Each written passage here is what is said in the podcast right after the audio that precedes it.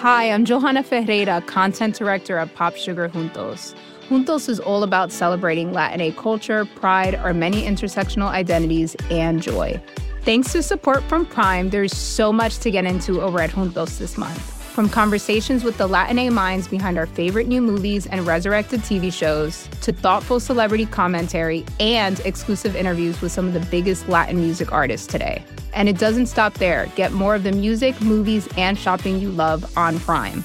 Whatever you're into, it's on Prime.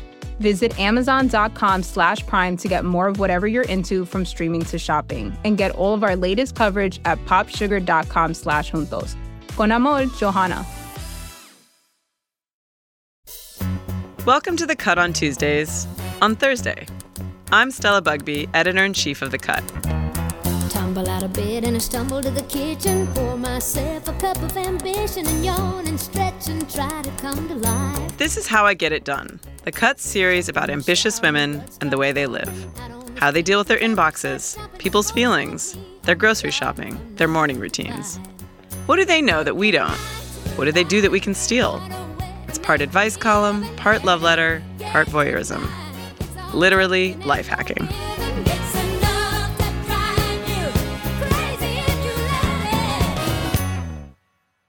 This week, I talked to Amy Sherald. Amy is funny and warm and a brilliant artist. And the place she's in in her life right now is completely fascinating. Amy went from being a relatively unknown artist in person, working on her own, making ends meet however she could, to being extremely famous in the art world and in high demand. This happened very quickly. Last fall, she was selected to paint First Lady Michelle Obama's official portrait. Amy came by the cut offices recently and we talked about all the ways in which her life has changed, including going from having relative control over her schedule to having one in which she needs assistance. We talked about one thing she does every single day to calm herself down. And we also talked about what it's like to try to get pregnant in your mid 40s when your career is just finally where you want it to be. I started by asking Amy about the moment everything in her life changed. Tell me a little bit about what you felt when you first heard you were going to be painting Michelle Obama's portrait. I'm usually so inappropriately stoic, but um I don't you know, honestly, you know what I thought about now that I'm thinking about it? I thought my mom finally has bragging rights now. because I think that's something that always bothered her. My mom was born in 1930. So when I told her that I wanted to be an artist, she had no clue what that meant because there was like no end. Like if I said I wanted to be a doctor, she gets it. It's like medical school. You have a job, you're apparently wealthy and then you're okay but she had no she had no bragging rights so like my friends that i grew up with they were all like physician's assistants and they're all you know we're 37 38 and they're like what's amy doing it's like oh she's a waitress you know and so she was essentially ashamed but now she has bragging rights and really excited about it and feels like it's something that she accomplished as well so i think that was one of the first things i thought she was the first person i called Do you talk to her every day? um, uh, yeah, like way too much. Like she is, she's got nothing else better to do but call me five times a day now. I guess I would love to um, have you take us through a typical morning. Typical morning. Do you have a typical morning? Alarm goes off at 5:45 with the intention of being at the gym at 6:05. Snooze button is hit three times. Wake up at 7:15. the gym doesn't happen. Um, Ever? It happens, yeah. We're trying to get on a routine, my partner and I.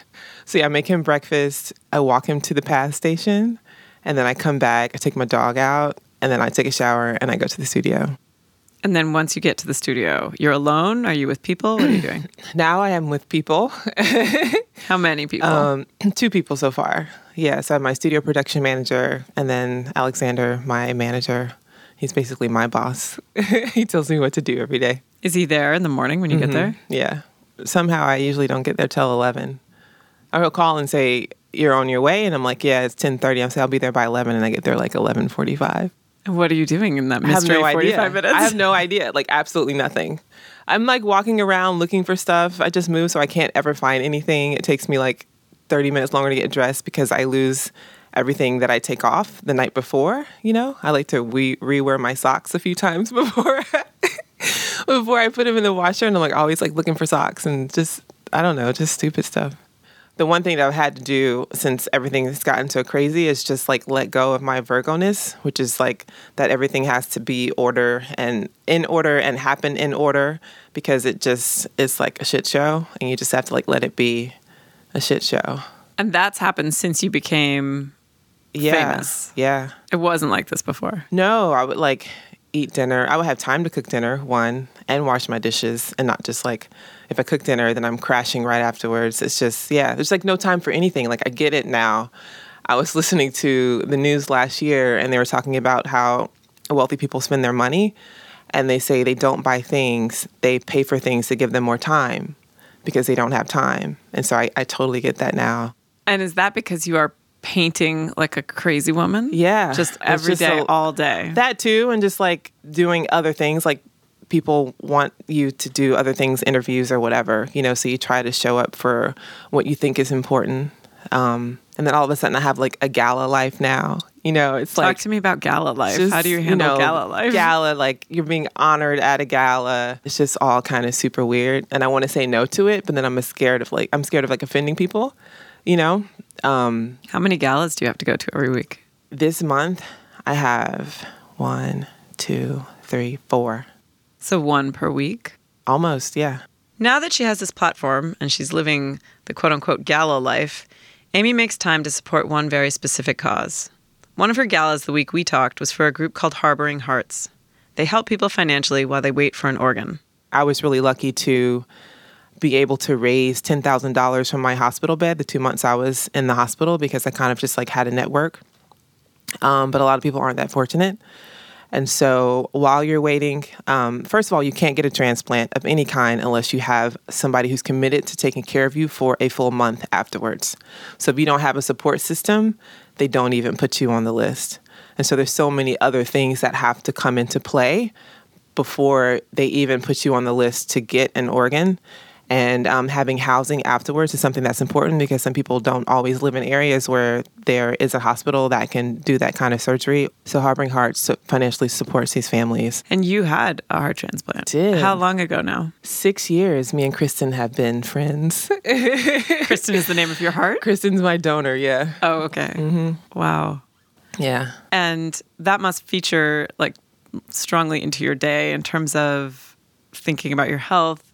Yeah. You know, what accommodations have you had to change about your day and your life to make Um, a, a healthier heart? for me it's it's basically about making sure I get enough rest, which is something I haven't like I've kind of jumped off the self-care bus and joined the rest of the world and like being overworked. So for me that's the number one thing. Um, but yeah, I I don't think about it every day, but every morning I have to wake up and take pills to keep this organ. And every night before I go to bed, I have to take pills to keep the organ. So How many pills do you have to take every day? Now I'm down to eight. How do you keep those organized? I don't because I'm I can't do the pill box. I just can't do it. It just like makes me feel like I'm just an old person. Like I just had to get progressive lenses, and it took me a year of like taking off my glasses and like not being able to see close up before I was like, let me just go ahead and do this. So, talk to me a bit about you get to work at basically 11. Mm-hmm. Your two people are there hounding you, or are they working already? They're, working hard. already, And then you join them? What do you do? Then I usually put on my headphones and like try to get to work. I usually read for 20 minutes so that I can like settle myself, and then I try to get to work. What's something you're reading? I'm reading um, Bell Hooks Salvation. and there's another book I can never remember the name of. It's um oh, it's in the defense of troublemakers. Ooh. It's a really good book. So then you've been at work, you've read you've read some bell hooks. Yeah. When do you eat? I set an alarm kind of so that I can stop and eat. Really? Yeah. At what time? I usually if I can start at 10, then I can stop at 1 and then start back at 2 and then paint till 5:30 or something like that. And do you forget to eat because you're so intensely focused working, or just you don't get hungry? How it's just that work? annoying. And I love food and I love to eat, but when you're so busy, it just becomes like another thing you have to do that it just it's annoying to do and I just don't want to stop and do it. And then I there's never anything that I'm I really want to eat. And I don't really have an appetite now anyway because all these drugs that I take like kind of suppress my appetite. So you're working straight through. You set your alarm for lunch, and then you finish up the day at what time? Six o'clock now. Like normally it would be like eleven to eleven, but um, now that all that all that time I didn't have like anybody that I was in love with, so I was just like working because I was lonely and everything else to do besides get home and get in my bed and like get on Instagram because that was my boyfriend at the time. Um, so now I like to be home when he gets home and like make dinner and then we watch we catch up on like This Is Us or something like that, you know. So I like to end at six so at least I can have three hours of my day to myself. So, okay, so you get there, you read for 20 minutes. Are you painting commissioned portraits or are you painting work that you're conceiving of? Work that I'm conceiving. I'm getting ready for the probably the biggest show of my life thus far with my new gallery in New York at Hauser and Wirth. When I first talked to you, whatever that was, several months ago, Yeah. you were telling me that you have this complicated mathematical calculus where you sort of say like if I have more assistants I can make more paintings. Yeah. How many paintings can I reasonably make? Yeah. I have this many hours. It takes me this many hours to make a painting. I have to make X amount of paintings. So, what is this show coming up? Uh, how many paintings do you have, and how much time do you have to make them? I'm making a one very large painting, which is the equivalent of making four paintings. So it would probably take me four months to create. And I think it's something that you just have to come to terms with. It's like with a successful career, you have to hire some assistants to help. Otherwise, I can imagine that you would have to snort a lot of cocaine and drink a lot of coffee just to like get through life, you know?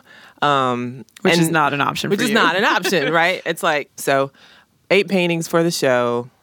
I think we can probably finish them all by August, And when is the show? September. Yeah. So the paint will still be drying at that show. Every single show I've had for the past 3 years, the paintings left my studio wet and I was like literally following them to the truck with a paintbrush like one more thing, you know. So when is a painting done? Um When, I- it has to go hang on yeah, the wall. when it has to go hang on a wall. Yeah. Wow. So abandoned all self care, but when you walked in this morning, you said you'd just been to acupuncture. So tell me a little bit about acupuncture and how that's working for you. It's something I've always done, but now I'm doing it for fertility, which is like it's. I never thought I wanted children. Well, actually, I had to give up on the idea of having children when I was 30. So when I was diagnosed with heart failure, they told me you can't have any kids because if you get pregnant, you're going to die because your heart function is so low.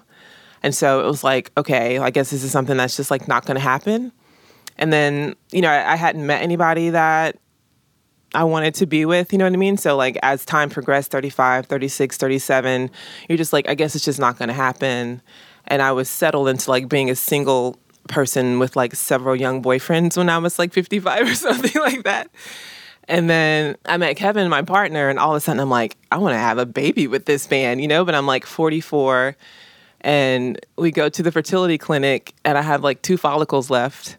Never even like thought about my follicles before, you know, like apparently you're born with 800 billion and when you turn 30, I think you lose something like 18 million a month as a woman. So I feel like I'm doing pretty good because I have two left. um, I decided I was we were going to give it a shot. You know how when you start to get into things, all of a sudden you come into contact with people who've like gone through it. So I met other women who were like 45, 46 who had like zero follicles and had a baby. So we're like, we're going to do this. When I connected with them, we all had this conversation and they all had to do acupuncture and Chinese herbs. That's why I'm doing it. But it's also just been essential, I think, to my practice because I know when I do go, everything in my life is better. It's like the equivalent of smoking a joint for me. It just kind of like decompresses me and then everything is aligned and it just makes life better How often do you get to go do that? Once a week now. If I wasn't going for fertility, I would be doing it like once a month, I think. Because it's really expensive. It's not cheap. Okay, I have some like sort of nuts and boltsy questions for you. What's one thing you do every single day? Besides poop, yes, besides poop. That's good. Not everybody can say that. I can't function unless that happens. It's like I don't even want to go into work. Um, one thing I do every single day. I try to anyway do this mm, 20 minute meditation on the Insight Timer app by this guy named Mooji. He's like this black British Jamaican guy, and I do that meditation, and he just reminds me that um, he has this one part where he's like, "Imagine that you're a movie screen, and the screen is on fire, but the screen is not burning."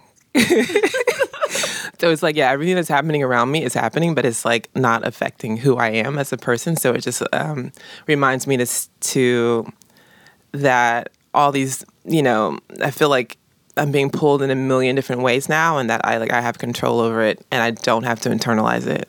For some reason, I don't know, it works. It's like it just slowly dissipates if you just like let it sit there with you, but you don't freak out about it, you know, or like become overwhelmed by it. So that's one thing I try to do every day. Do you have a long list of people trying to get their portrait painted by you now?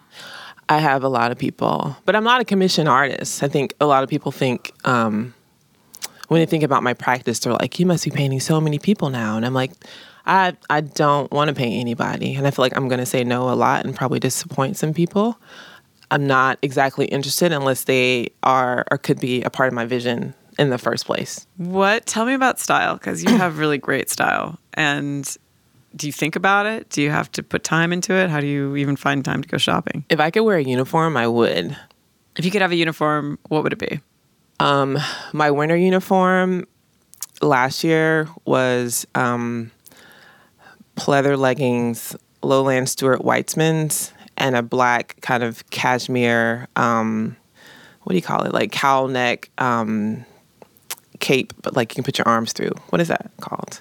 It's like a, you know what I'm talking about? Capelet? A capelet or something like that with like a black tone uh, underneath. A cape with arms? Yeah, because it's comfortable, it's warm. I don't get tired of it and I always feel like I look sophisticated. And you can paint in those clothes? No, that's not my paint oh, clothes. Oh, okay. It's just like my hit the street uniform. So when you get into work, do you put on like a white lab coat? Do you put on an apron? What no, do you do? like normally I wake up, I have on a, I have like a gray sweatshirt that I wear with some mom jeans, and I like to have on cute sneakers when I go to the studio. So like, What I'm is it- looking for a what's a pair of like everyday studio shoe now, actually, which is stupid, but. What, like what do you? Is it like a giant sneaker? Is No, a kid? What's a something simple sneaker? and cute, so that if I throw on a, a nice jacket and I need to leave the studio and like go do something, I don't feel like I'm showing up looking like you know, as my mom says, like boo boo the fool. You mentioned that before you had a boyfriend, Instagram was your boyfriend. Yeah, I think managing social media in our lives is a really difficult, time sucking problem. Yeah. How do you deal with that? I deleted my Facebook page. I don't go on it as often now. I, I honestly, Instagram was like so much of a habit when I was single that I had to like. Um, I realized it's like I would pick up my phone to do something else, like call somebody, and I would subconsciously hit Instagram. Like not even trying to go to Instagram, I would just like go on Instagram, and like Facebook was the same thing. Like I would go to my email, and but I would type in Facebook instead. You know what I mean? So I had to take the app off of my phone for like two weeks and just be without it. And I realized like when it was off that I would pick it up all the time just out of habit and I would pick it up and I couldn't go anywhere. So I had to just break the habit. What is a piece of advice that you would give your younger self? Um don't waste your time on all these whack ass dudes. Like quit obsessing over being in love and falling in love and just like live your life. Cuz I think I spent half of my life pining for a boyfriend until I was like 34 and then I was like I don't need a man and then you start really like just getting into you and who you are and what you're doing. I think um and like not taking anybody's shit and not being a pleaser because I just learned how to say no like 3 years ago. Does it feel good to say no now? Yeah, it feels good. Because you're in a position of power. Yeah, I love no. being an asshole. Like I love it now. It's amazing because I've never. I've always been so diplomatic and so like I'm so sorry. I'm so sorry. And now I I understand essentially that um, you would be saying no to me. So why can't I say no to you? You know It's what I like mean? a self-preservation yeah, it's self preservation. Yeah, Yeah. yeah. That's why the 40s are amazing because you learn those lessons. Have you given that advice to anybody recently? Yeah. Yeah. Whenever I give talks, I feel like there's young there's young women that are like, how do you work? How do you make work? And like, um, when you're feeling like you're not enough or like you have low self esteem, like you know, what's something that you can do? And I'm like, you just have to realize that only you can make the work that you make, and that your life is your life. You can't look at anybody else's life, and that you know you're always going to feel like I, you know, I, I always say like I have low self esteem right now as I'm speaking to you. You know what I mean? Like it never goes away. You just learn how to like deal with it. So you just have to like work through it.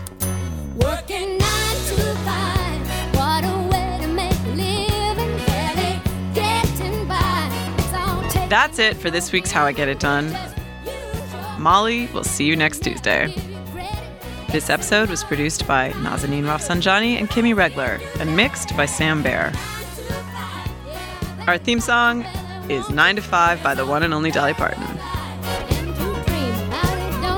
Special thanks to Lauren Stark and Kara Fisher.